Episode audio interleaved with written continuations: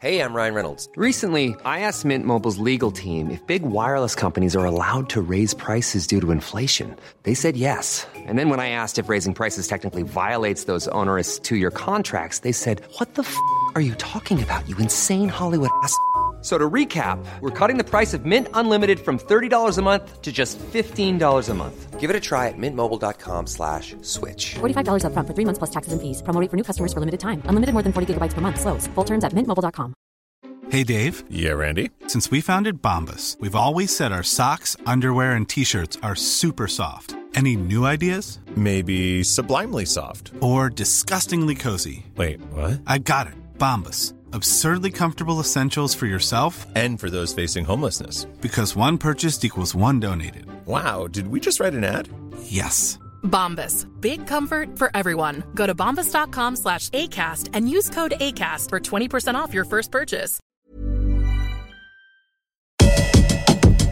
You guys are now tuning into episode two, the Complex Sneakers Podcast. I'm Joe La Puma, and I'm with my guys, Matt Welty and Brendan Dunne. Happy to be here. Yeah, it's going to be an amazing time once again. Okay. All right. We got some pretty good feedback. I appreciate it. We appreciate it. They did say that um, two of us were breathing heavy into the mic and that we need to jog with Dunne because he's done a marathon. So maybe, oh. although you're in the gym every morning and I'm in the gym every night. So, that's Brendan, false. Brendan is also ping pong certified or accredited, right? Um, I did talk about this on another podcast. I did take ping nice. pong two in college. I skipped ping pong one, straight to ping pong two. The professor was not happy about that. But I, I don't, I don't get like, there's a ping pong class in college. I never knew that there was things like that. Yeah, there's a few of them. Yeah, but basically he felt that my skills were not so great for me to have skipped ping pong one, but all my Wait, friends were in ping pong too. So. How much? How much like money was it per credit for the? I'm just trying. I'm just trying to rack this up. Like, what college did you go to? I never. I never calculated. It was it just was, thinking about how much you actually ended up like in the long grander scheme of things ended up paying for a ping pong class. A drop in the bucket. What about the fencing class? Spare, I never uh, finished. Wait, you parents' you, money you took a fence, fencing class? My own money. Uh, I dropped really? out after seven weeks. Were you like, a lot of loans? Seems like college was really, um, you really buckled down in college. But look at how far we've come. Second episode, you are a co-host on a hit podcast. Is this a hit? No, yeah. not. Is no, that's what I'm saying. Can, when, when, at what point can you consider this? We got a long way to go, but we do appreciate the feedback. We appreciate everyone subscribing. We appreciate everyone commenting. I've gotten some really good feedback, and any bad feedback? Um, people didn't like the name. They said we should have tried harder. Okay. But, I mean, they got a point. Some, someone, the only comment someone said that they thought we were gatekeeping. I said that you're more of a gatekeeper than I, I which is true. But I think I think nowadays, too, that gatekeeping gets tossed out as a buzzword when it's like when someone has an opinion that like may call someone else out to like kind of nullify the argument. People are just like, you're gatekeeping, and it's like, well, mm. if you're talking about sneakers where basically ninety-eight percent of everything in sneakers is about something in the past, you kind of have to talk about the past to a certain extent. And absolutely it, yeah so I don't understand why talking about history is gatekeeping. But I think we'll, I think we'll be a little bit more current with this episode, right? Absolutely. Mm-hmm. Uh, it's more of a look forward than a look back mm-hmm. in terms of last week's episode to this episode. So we are going to unpack a discussion that we've talked about at ComplexCon in the live podcast. The topic comes up every few days in the news, but we are here on record to finally talk about Kanye West's road to being a billionaire as it relates to the Yeezy empire that he's building. We've seen a ton of stats come out. We've seen a lot of articles. We've seen interviews with him where he is parading around the success of Yeezy, which mm-hmm. everyone I feel like had a sense that it was getting this big. But once he mentioned numbers, once we read the Forbes article, it just seems that he set out.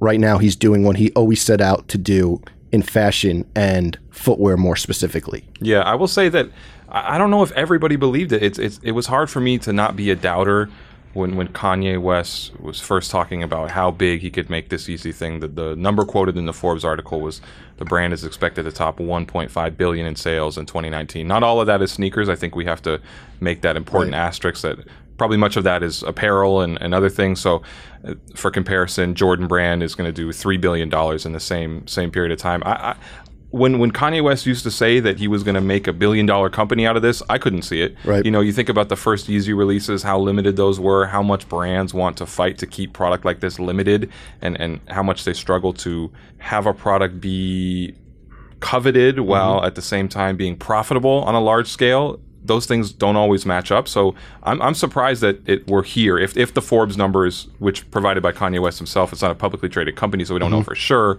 are to be believed. Well, I think that's part of the big equation, is that how much do you really believe everything that Kanye says? Mm-hmm. Um, it's kind of like Trump tax returns or, or whatever. Um, the numbers really aren't out there. Oh, okay. Um, Snuck it in. Yeah. But um, no, but because very early on, Adidas would never release the actual numbers that right. were on the sneaker releases. We knew it was very limited, but you have no clue about how limited the the situation would be. And the only time we would actually get some sort of factual information from Kanye about his sneaker sales were from these crazy um, Twitter, you know, explosions that he would have from mm-hmm. time to time, where he was talking about, I sold out of X amount of five hundreds during Coachella. Right. And he said pairs of uh, Yeezy three fifties, four hundred thousand pairs in four hours. He said that in April twenty eighteen. And like you said, I think forty thousand pairs during Coachella, stuff like that. I do. We do got to give some credit to Forbes for a fact check, though, right? We we do think they did their due diligence on the figures that he was discussing in the article, I'm guessing. Matt Powell, you know, a, a famous Yeezy doubter, really disputed it. I don't know. Welty, what do you think? I, I'd like to believe it. I, it's not that I don't one hundred percent believe it, but I also do believe that Kanye kind of likes to blow things out of proportion a little bit. But we've also seen, in a similar vein, you know, keeping it in the same family, Kylie Jenner's become mm-hmm. a billionaire off of her cosmetics line, mm-hmm. uh, essentially. And if they can do that with cosmetics, which seems to have a similar hype around the Yeezys, um, I don't see why it's impossible. It's definitely possible. And, and to your point, you said something that you, you didn't see that maybe a billionaire vision for his product, but we always saw this kind of meteoric movement around Kanye. You think back to like the first Yeezy collaboration. He's always been influential, but what we're seeing now is it's really translating to me at the biggest scope it's ever translated in terms of what he's doing with the footwear with Adidas. Like even the, the Nike Yeezy, I remember two thousand nine first came out. Yeah, I just remember how crazy it was to get those. And that's a story that everyone knows. Everyone was phoning a friend and things like that. But now we're seeing consistent, consistent, I would say mass product that he's putting out and people are consuming. And to me, it's the harnessing of the influence that he has had for over a decade. Mm-hmm. How much do we think that Nike fucked up? Uh, you know what? I, I do think Nike messed up, but I think it was just a different era. It, you know, this, mm-hmm. this whole sneakerhead thing was, was a smaller a smaller scene back then, and there was no real precedent. So, you know, Nike should... I don't know if you can necessarily fault Nike for not having that vision, because it would have been a bold vision, and we should expect bold visions from a company like Nike that talks about being innovative all the time. Yeah. But at, at the same time, they they weren't giving anybody that kind of range. You know, right. it, you know... He said basically this could have never happened at Nike because Nike was never going to give him that freedom in two thousand nine. Better question. Would Adidas have given him the freedom back in two thousand nine? Maybe, actually. I, I do I do think so, and I'm not saying it just because of my Adidas loyalty, but Adidas right. has been the one brand that has That's fair. partnered with artists all the way back to nineteen eighty-six with Run D M C, but even in that time period, they were giving Missy Elliott like whole capsule collections yeah. and kind of being very open about it. Like the Yeezy stuff was very much like a behind the scenes, like you get this one shoe, you know, you're not getting royalties off it, which Kanye said on his... Do you inf- think they would have gave him, sorry, do you think they would have gave him royalties from the jump, two thousand nine? I, giving, giving a lot of allotment is different than royalties. Mm-hmm. I, I don't know the facts behind it, but I would like to believe that all of those partnerships that Adidas was doing back in that era, that there was money being transferred in there. I can't see Missy Elliott designing a whole collection with Adidas and not getting mm. some sort of compensation for it. It just wouldn't make sense, you know? You know what I think is so interesting about the trajectory of these shoes, too, is like the first Nike Yeezys that came out in two thousand nine, mm-hmm. that was a sneakerhead shoe. Yeah. You know, that kind of bubbled up into the mainstream because you saw reports on local news channels about people lining up for days for these sneakers, but it was still a sneakerhead thing, especially to buy it. Nowadays, it's just a mainstream shoe on the level of a Jordan. You know, it's it's it's it's really at that point in pop culture where it's not a secret anymore. Well, I had a, actually had this like epiphany the other day, like, you know, walking to work and seeing a mom dropping off her kid to get on the school bus. Mm-hmm. And, you know, I mean, maybe she was a huge sneakerhead. I don't know. But she's just wearing a pair of the, the three fifty V twos, dropping her kid off to mm-hmm. get the bus. And you're kind of like, hey, that looks kind of cool that she's wearing these sneakers. But then it's also kind of, the sneakers have reached this point where you can just have like a little bit of know-how that like these are mm-hmm. like a, like a cool shoe and you can get it and you just have a cool pair of sneakers, but it doesn't necessarily mean that you're a sneaker connoisseur at this point. And to the, both your points, we were watching the Sneaker of the Year panel down that is going to come out from ComplexCon, mm-hmm. and Little Yachty was like, this is like a, a Adidas superstar at this point. And Clark Kent was like, there's no reason that the Yeezy three fifty more specifically, which I think all this conversations kind of tailor up to or lead up to, one hundred percent. The success of that silhouette, which you just talked about. Yeah. You know, for the new generation, imagine that the Yeezy three fifty is their new superstar or their new Air Force One. It's not a stretch at all. You know, it's not a stretch at all. But I think for us, isn't that crazy to think about? We're so close to it. But that shoe being mass produced, I've told you guys this, that the people who are consuming it, and when they did the mass, I think it was the, the cream colorway, mm-hmm. and it hit stores like Foot Locker and Champs and, and, you know, big box retailers like that. The amount of posts I saw on Long Island Facebook with families and their kids, and it's like Johnny got his first. Is that first... a dark place, Long Island It Facebook? Could be. It could be. I, uh, you know, I had to unfollow a lot of people. It it, it goes from zero to one hundred very quick.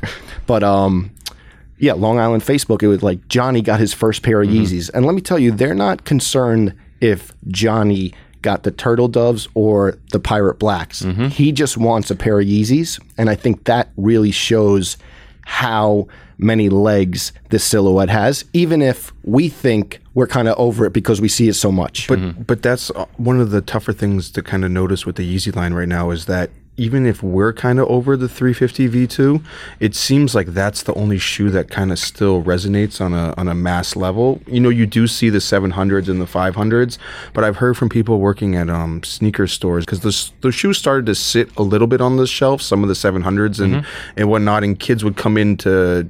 or European tourists or whatever would come in and were just looking for Yeezys, and they'd go, yeah, we have them right here, and they would point to the five hundred or the seven hundred, and they'd go... They weren't interested in that much. No, in their head, the the only shoe that is the Yeezy is the three fifty V two. It's funny, it, but mm. on, on some level, this is diluting, I think, the business of the boutiques who really ate off a lot of this limited product, whether you're talking about Yeezys or mm-hmm. otherwise. You know, we have a, a mutual friend, I think we all know him, a guy in the industry who I won't name here, but when he saw that Dick's Sporting Goods was releasing the white Yeezys in September twenty nineteen, he sent me a message telling me basically this is the stupidest thing they ever could have done. He had a biased opinion on it because he's talking about a product that he needs for his business to be limited, but... Reselling, consignment, or a boutique? A boutique. Okay.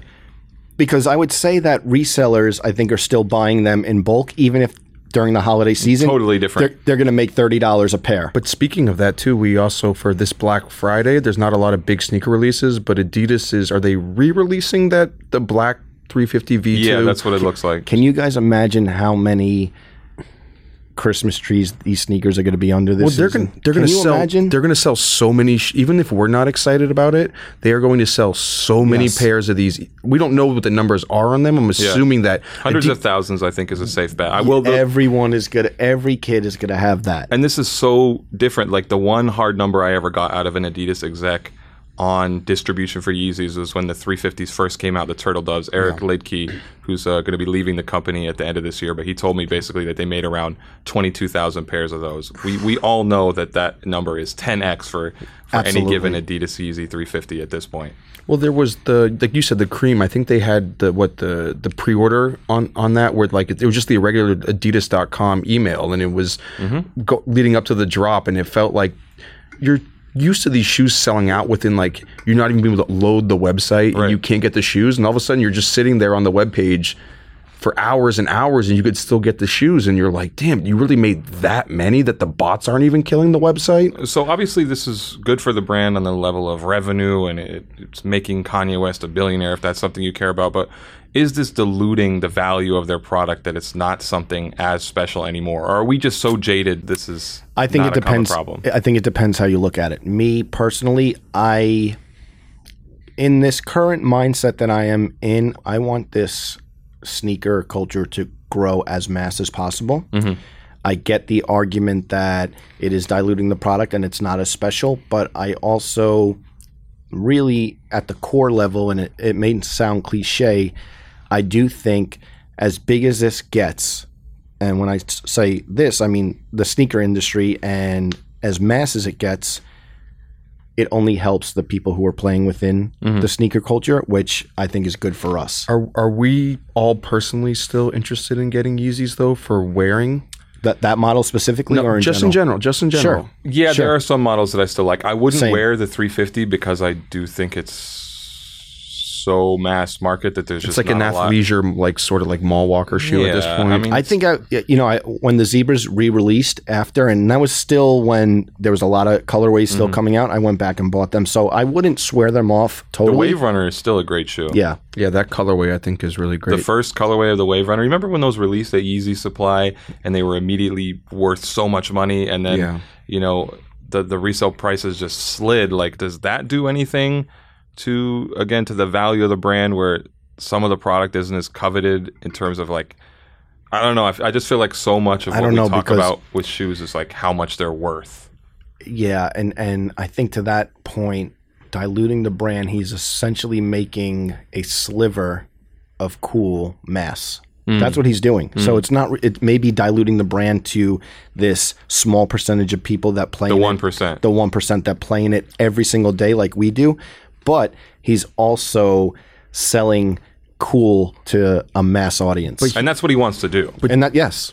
But, you know, when he first said that, you know, he wants everyone to wear Yeezys, and this was like when two thousand fifteen. The Ryan Seacrest interview. Yeah. Right? He said two, everybody who wants Yeezys will eventually be able to get them. Yeah, like two thousand fourteen, two thousand fifteen, when all of this really started to kind of come, uh, you know, around. A lot of people never thought that that would be a reality at, at the moment. I didn't. And I remember that there was rumors at the time going around that the Adidas flagship Soho store, that like they they would cl- I think they closed the upstairs, and people were like, because he was talking about um you know wanting to open Yeezy specific stores, a brick and mortar, yeah, and people were kind of uh, guessing if the upstairs to the the Adidas store would become a Yeezy store at at one point. I had multiple people at Adidas at the time tell me that one of the spaces they had in Soho was going to become an Adidas Yeezy brick and mortar store, but it never came to fruition for whatever reason. I don't know. But we also were kind of wondering too, like, what does that actually look like? Because if he's releasing these shoes that sell out within two seconds, you can't have a store that only has product once a month, right? You know, like you need Fair. to, Fair. like the what's the Jordan store, the Foot Action, Flight twenty-three. Yeah, like they're, even though certain Jordans sell out, they're able to stock that store on a on a constant basis. And as big as Yeezy is to this extent, I still don't see Yeezy as a brand where you can walk in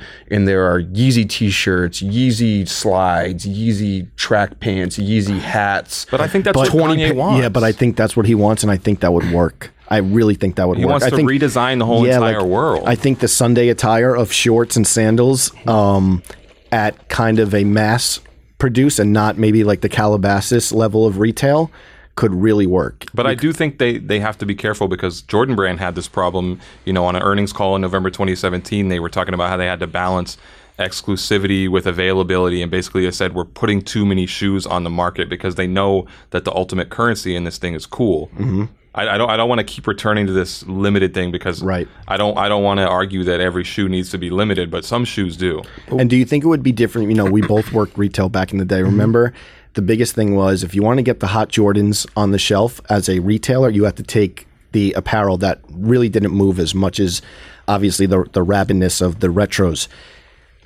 Do you? Do we think that Kanye could sell kind of those sportswear basic in stores, and it could be another kind of box check that he figured that out as well? Um, I think to a certain extent, I don't, I don't think that that's the issue. I think more the issue would be because Jordan Brand isn't just Jordan ones and Jordan fours. Like, a significant amount of Jordan's business is still these kind of nondescript Team Jordan shoes that they're selling by the bulk. As much as you think in the sneaker industry, Jordan Brand is only selling retro shoes, they are making a ton, a ton of money off of these mashup hybrid shoes that you can sell for sixty-nine ninety-nine on sale. And do you think that Kanye is willing to to go that route where he's making Yeezys that are no longer like kind of the flagship shoes? That's that's very much a difficult mm-hmm. question for him, because I think he cares so much about brand and brand integrity. I don't know if he can get in the space like Nike. You know, I think they used to call this at Nike core performance, where they have all these very cheap models from sixty dollars to one hundred dollars. I don't know what the actual mm-hmm. range is internally, but those units just move like crazy, way more than the two hundred dollars running shoes I care about or the one hundred forty dollars mm-hmm. retros you care about. You know, you look at the year-end lists of what shoes actually sold the most, and they're these very price point models, Nike Tangent, it's Air Monarch, like, stuff yeah, like that. Famous footwear. So yeah. Can Kanye West get into that space? I don't know, because I think he cares too much about brand to put out cheap product. You know, it's it's it's almost like Kanye West wants to be like Apple. You know, Apple and Nike have some ties in terms of uh, their boards, and, and I remember, I can't remember which exec at Apple told, uh, I think Mark Parker was like, you guys make a lot of good stuff, but you guys make a lot of crap. You know, mm-hmm. Apple doesn't make price point type products in the same way that Nike does. And I think Kanye West probably wants to be more like Apple than he does Nike. Yeah, I mean, that makes sense. I, it, I would agree. But, I mean, it's also interesting, too, and I guess it's one of the kind of things you have to talk about, whereas Kanye's become more and more of a lightning rod in in culture now as, as he looks to grow. And to some people, he may be more divisive of a personality than the he, kids don't care.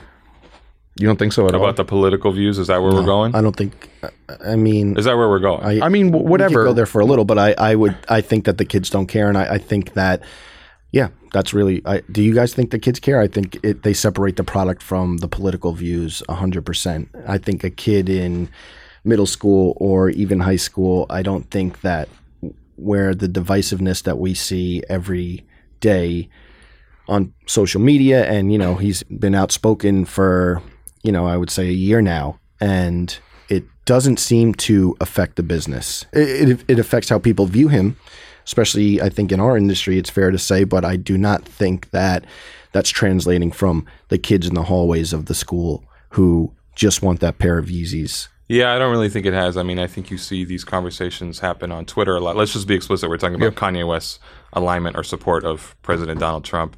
I'm not convinced that any of those moments have really hurt his sales. I think it's hurt his public image in a, in a larger way, but has it directly translated to sneaker sales? I don't think so. I'm not convinced. Me either. I, I don't think it's debatable, honestly. I just don't think people care that much, unfortunately, to, to really boycott product. This is Paige, the co-host of Giggly Squad, and I want to tell you about a company that I've been loving, Olive and June. Olive and June gives you everything that you need for a salon-quality manicure in one box. And if you break it down, it really comes out to two dollars a manicure, which is absolutely insane. It's also so easy to get salon-worthy nails at home with Olive and June. The difference between how your nails used to look when you did them yourself and now with the Manny system is a complete game changer. The best thing about Olive and June, too, is it's a quick dry. It dries in about one minute, lasts for five days, and full coverage in up to one to two coats. Visit oliveandjune.com slash perfectmanny20 for twenty percent off your first system. That's oliveandjune.com slash perfectmanny20 for twenty percent off your first system. Hey there, it's Michelle Norris. I'm host of a podcast called Your Mama's Kitchen. When I travel, I'm usually looking for a way to find a taste of home when I'm not at home. And one of the things I love to do when I am at home is entertain. And Airbnb allows me to do that. When I was in California recently, I rented a house that had a great kitchen. And when we were sitting around the table, we're all thinking, we're in someone else's house. Someone could be in all of our homes as well. If you have a home, but you're not always at home, you have an Airbnb. Your home might be worth more than you think. Find out how much at airbnb.com slash host. Hey, I'm Ryan Reynolds. Recently, I asked Mint Mobile's legal team if big wireless companies are allowed to raise prices due to inflation. They said yes. And then when I asked if raising prices technically violates those onerous two-year contracts, they said, what the f*** are you talking about, you insane Hollywood ass? So to recap, we're cutting the price of Mint Unlimited from thirty dollars a month to just fifteen dollars a month. Give it a try at mintmobile.com slash switch. forty-five dollars up front for three months plus taxes and fees. Promo rate for new customers for limited time. Unlimited more than forty gigabytes per month. Slows full terms at mint mobile dot com.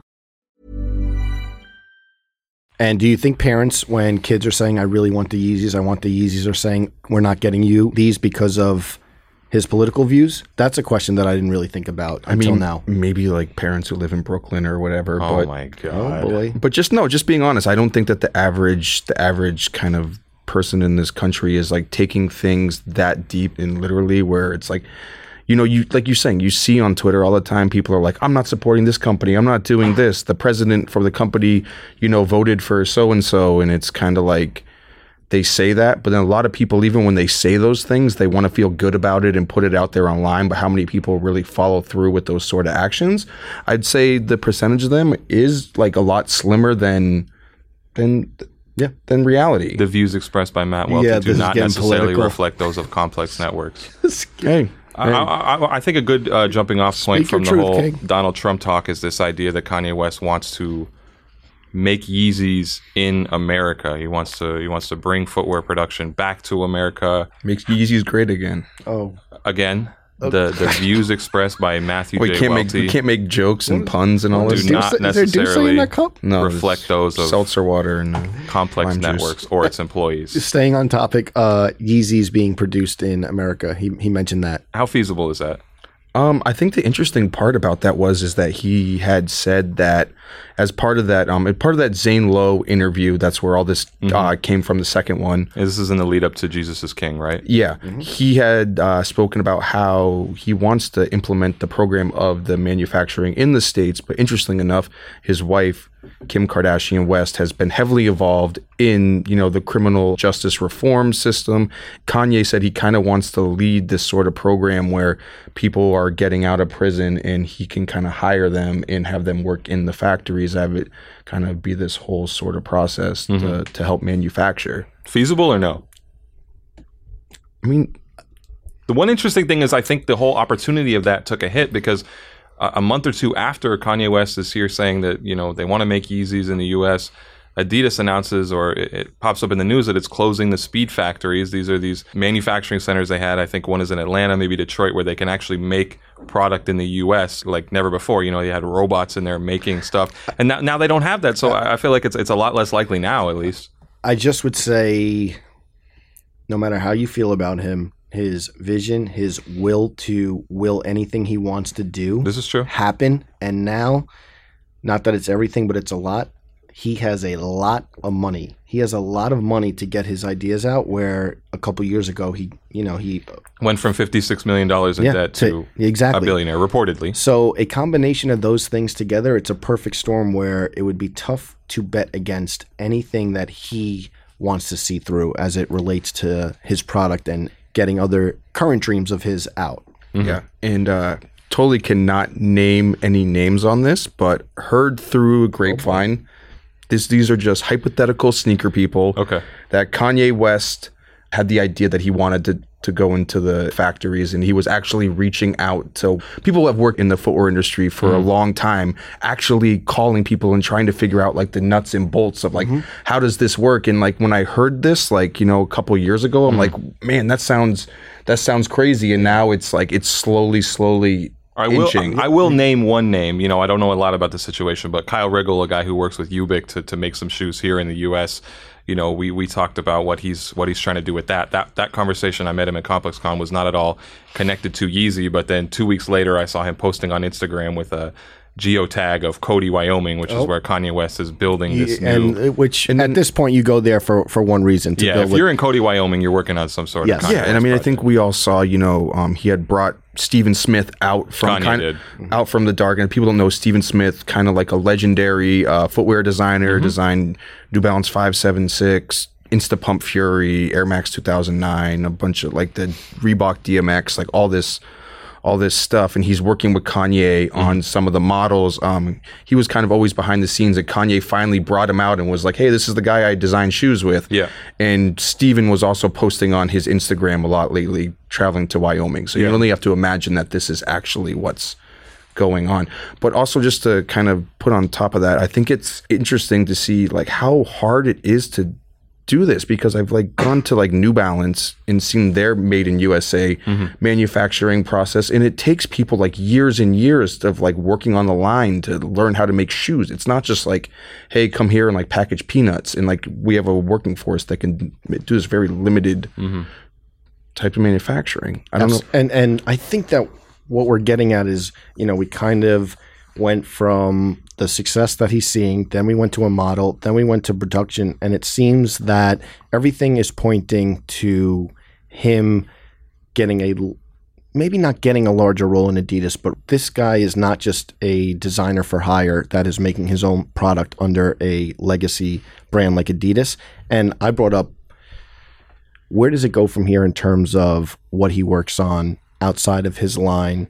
Can you imagine if Kanye starts to figure out Adidas basketball? And when I say figure out Adidas basketball, they have a highly talented crop of players on their roster, mm-hmm. Dame Lillard, James Harden, and it still seems that the level of heat to those players' footwear night in, night out is still not there. But can a Kanye collaboration with those players who are leaders in the N B A take it to another level? And I think that we kind of went back and forth on if this could happen from a functional standpoint mm. over just aesthetic. Yeah, I mean, we saw that Yeezy basketball shoe, the Quantum. The Quantum, supposed to come out next year. That he's been teasing for forever. You right. know, I think he was wearing it, uh, Kim was wearing it, Courtney, they were all wearing the shoe. Getting kind buckets of. in it. Yeah, but you haven't seen, there was rumors going around that maybe the N B A wasn't letting it into the league because it was too reflective for, right. for the restrictions. We don't know how true or not true, like that was the actual reasoning behind it, but we're just kind of seeing, why hasn't the shoe come out yet? Yeah, and I, I will say, I just don't know if it can work on a functional level of Kanye West having that much oversight over a category like that, because, you know, I do think he's more than a collaborator. Definitely. But he would have to be a creative director, and he said at one point he wants to be the creative director at Adidas, that they'll let him. I don't think that they'll let him do that. And, you know, if you really pay attention to this stuff, there's a lot of interesting details in terms of how his business actually functions within Adidas, because Adidas is headquartered in Germany, North American headquarters are in Portland, Oregon, but Kanye West is out in Calabasas with his own team doing his own stuff. And I suspect, or maybe he's in Cody now, I suspect there's some friction there. You know, he doesn't really operate totally like a, a footwear company does. He's kind of running it more like a label. You mentioned Stephen Smith. He has a guy like Stephen Smith who's, who, you know, he brings him on, and he has a guy for like Christian Tresher, you know, he's mm-hmm. pulling talent from all different places, and it, it doesn't seem as structured. And I say all that to say, I don't know that he can totally fit in that structure of making a functional basketball shoe with the people who work for Adidas basketball as a category. And Yeezy, as you said, is it's a kind of quasi Adidas a company. Like, those guys really aren't Adidas employees, but they kind of are. Do you think their checks say Who, the, the people on the roster? The, the the whole the whole like Calabasas like okay. operation. Yeah, like, he's always pulled from different areas of talent for but, and and kind of had this like Avengers type of design team. But it's whether, weird right. though, because like a, Yeezy kind of functions as its own brand outside of of Adidas. Like, Yeezy is its own company. It's not that Yeezy is a branch of Adidas. So I just think if you're a rookie and you're in between Nike and Adidas, a uh, rookie who's going to the N B A, I think it behooves them to, do you want your shoe designed by Kanye West? I think from a business standpoint.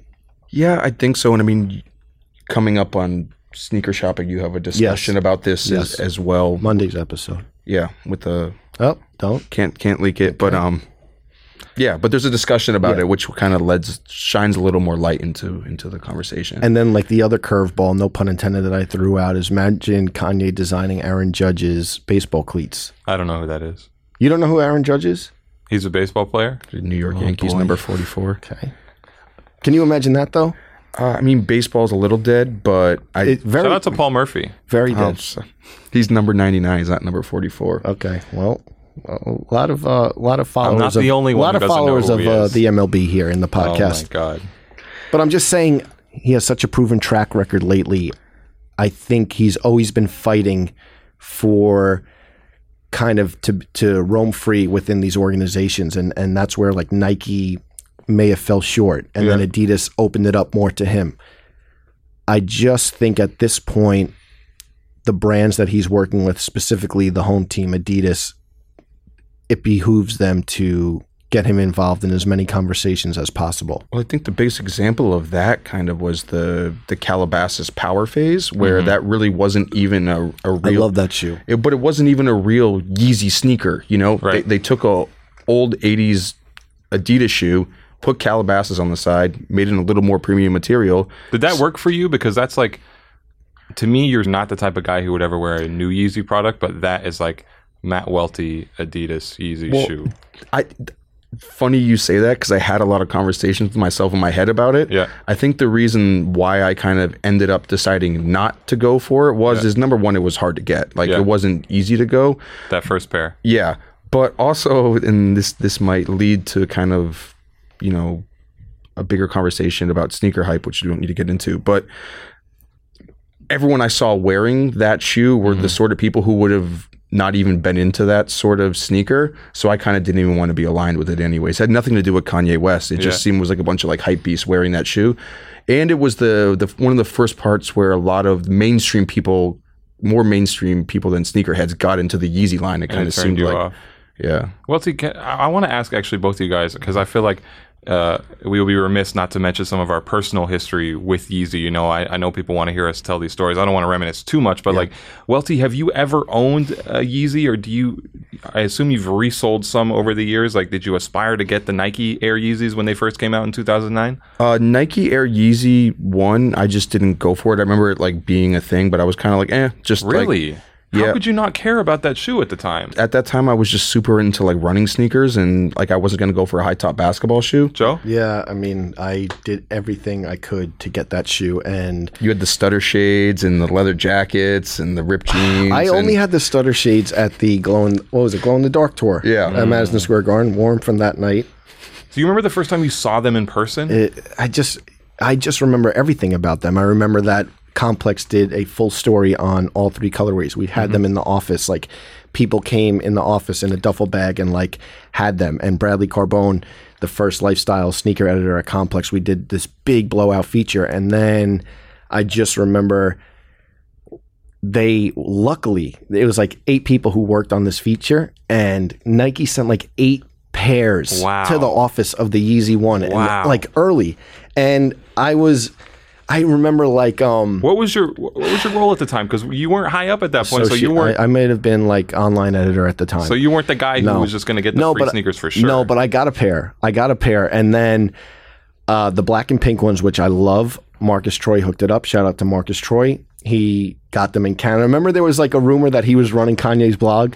Remember that? the, Anyone the, remember? The university? Yeah. that. And he got me the black and pink Yeezy ones. And... Remember the Kerry Hilson video where he's yeah. I just all I remember all those moments so vividly. It was like something that never really saw in sneaker culture, yeah. and I still have them. Yeah, and you know, to be honest, I have most of the Adidas Yeezys, all right. like a lot. And and I was going through my closet, and it just to see all the the models of Yeezy that I have. There's a lot of brown boxes in in mm-hmm. my uh, in my closet. I, I knew for sure I was nowhere close. I spent a lot of time refreshing the Nike Talk thread uh, as a, I guess I was a freshman in college at the time, but just trying to figure out, you know, where I could possibly get a pair. But, uh, you know, I, I, I had this sense of despair that uh, was, was over me the whole time. But I do remember going to see the Roots live at the Wow Hall in Eugene, Oregon. And Questlove, of course, yeah. is like a huge sneaker guy. So, of course, he had a pair. And I remember when they came out, the lights were down.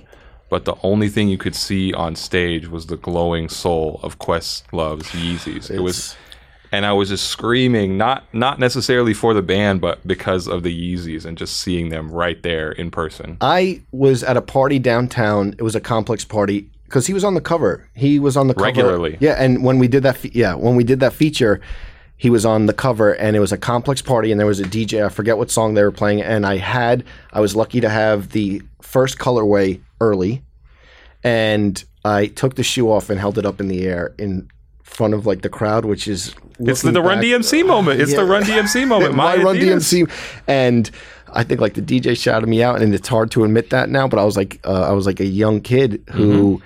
had this job. And was always into sneakers, and now like the sneaker of like what the de- I mean, what would yeah. you call it? The sneaker, the decade, like getting it early. I was like, this is, I really made it. I the, re- and look at what the career path has taken. Now I'm sitting at a table with you two. So, but the one, the one that you, that one couldn't that you, ask that, for anything more. Exactly. The one that did get away from you though, Joe, was the Red Octobers. I remember don't working, have the Red Octobers. Working here, you know, we were obviously working yep. together at the time when that yep. when that shoe dropped. That was a this light. This was twenty fourteen. And, okay. That Sunday morning, and yep. Joe was like. We were on like a group chat with yep. uh, with Gerald, the editor in chief of Soul Collector, yep. and he Joe's like, I was at brunch and I wanted yep. the shoes, and like I just ignored my friends yep. and tried to go get them. And the one time I wasn't glued to my phone, and Jesus I still don't own them. It's yeah. the one Yeezy I. You don't really, need those. You probably the never. Red Octobers. With no. the amount of money you're going to pay for that shoe too, it's no. like you're never going to own it's, it. You know, you know of, what? I never owned any of the Nike Yeezys, but to me, the the Yeezy one has aged so much better than the Yeezy two. The Yeezy two just felt.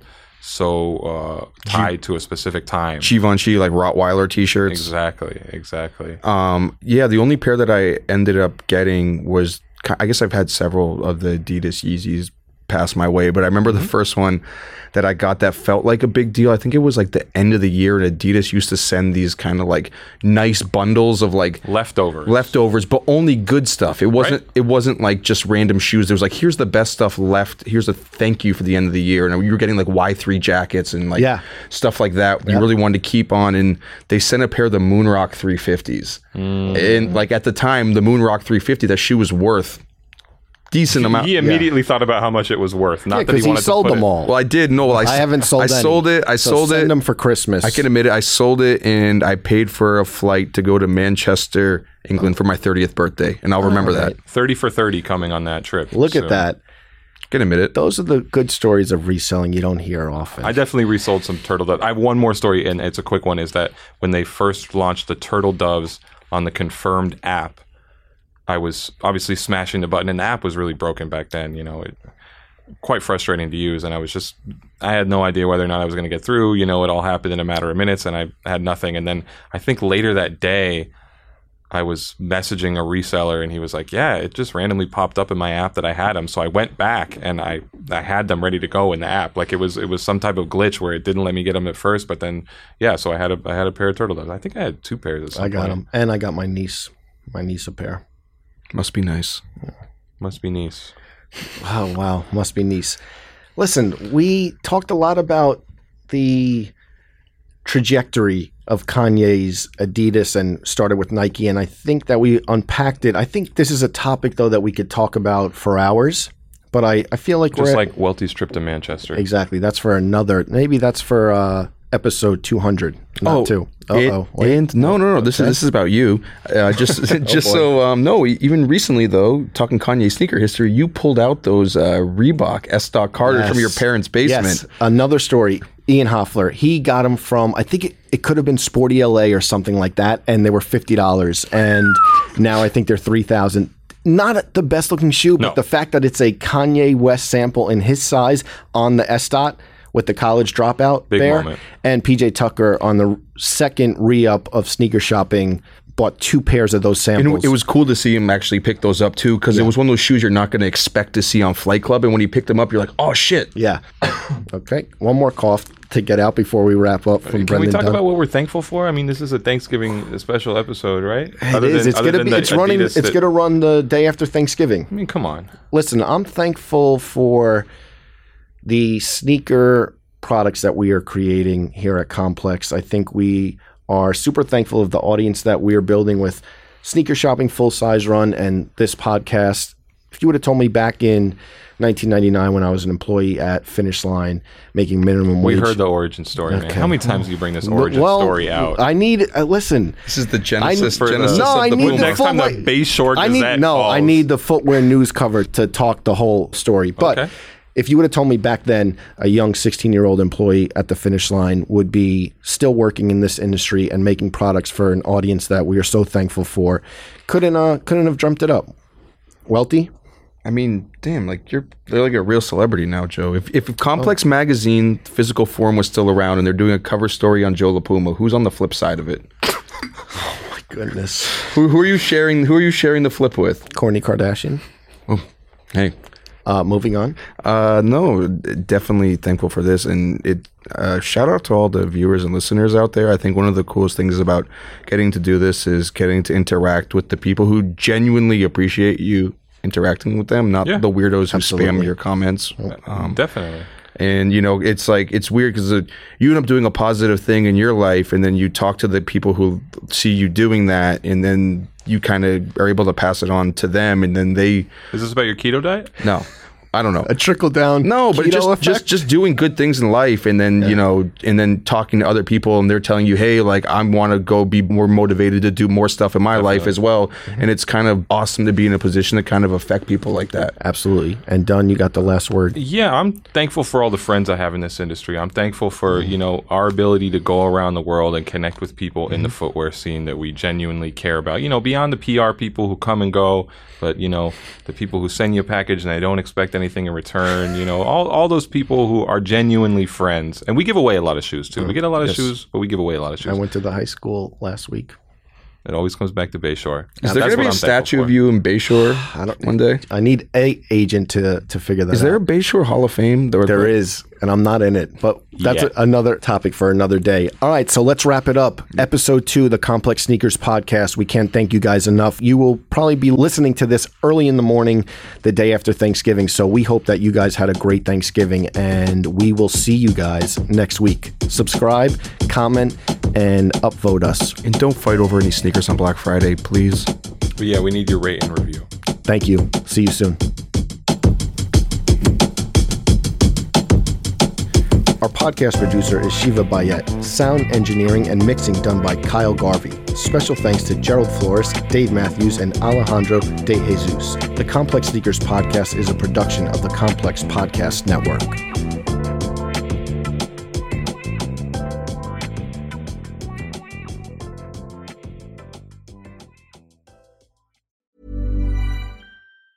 Planning for your next trip? Elevate your travel style with Quince. Quince has all the jet-setting essentials you'll want for your next getaway, like European linen, premium luggage options, buttery soft Italian leather bags, and so much more. And it's all priced at fifty to eighty percent less than similar brands. Plus, Quince only works with factories that use safe and ethical manufacturing practices. Pack your bags with high-quality essentials you'll be wearing for vacations to come with Quince. Go to quince.com slash trip for free shipping and three sixty-five day returns. Planning for your next trip? Elevate your travel style with Quince. Quince has all the jet-setting essentials you'll want for your next getaway, like European linen, premium luggage options, buttery soft Italian leather bags, and so much more. And is all priced at fifty to eighty percent less than similar brands. Plus, Quince only works with factories that use safe and ethical manufacturing practices. Pack your bags with high-quality essentials you'll be wearing for vacations to come with Quince. Go to quince.com slash pack for free shipping and three sixty-five day returns.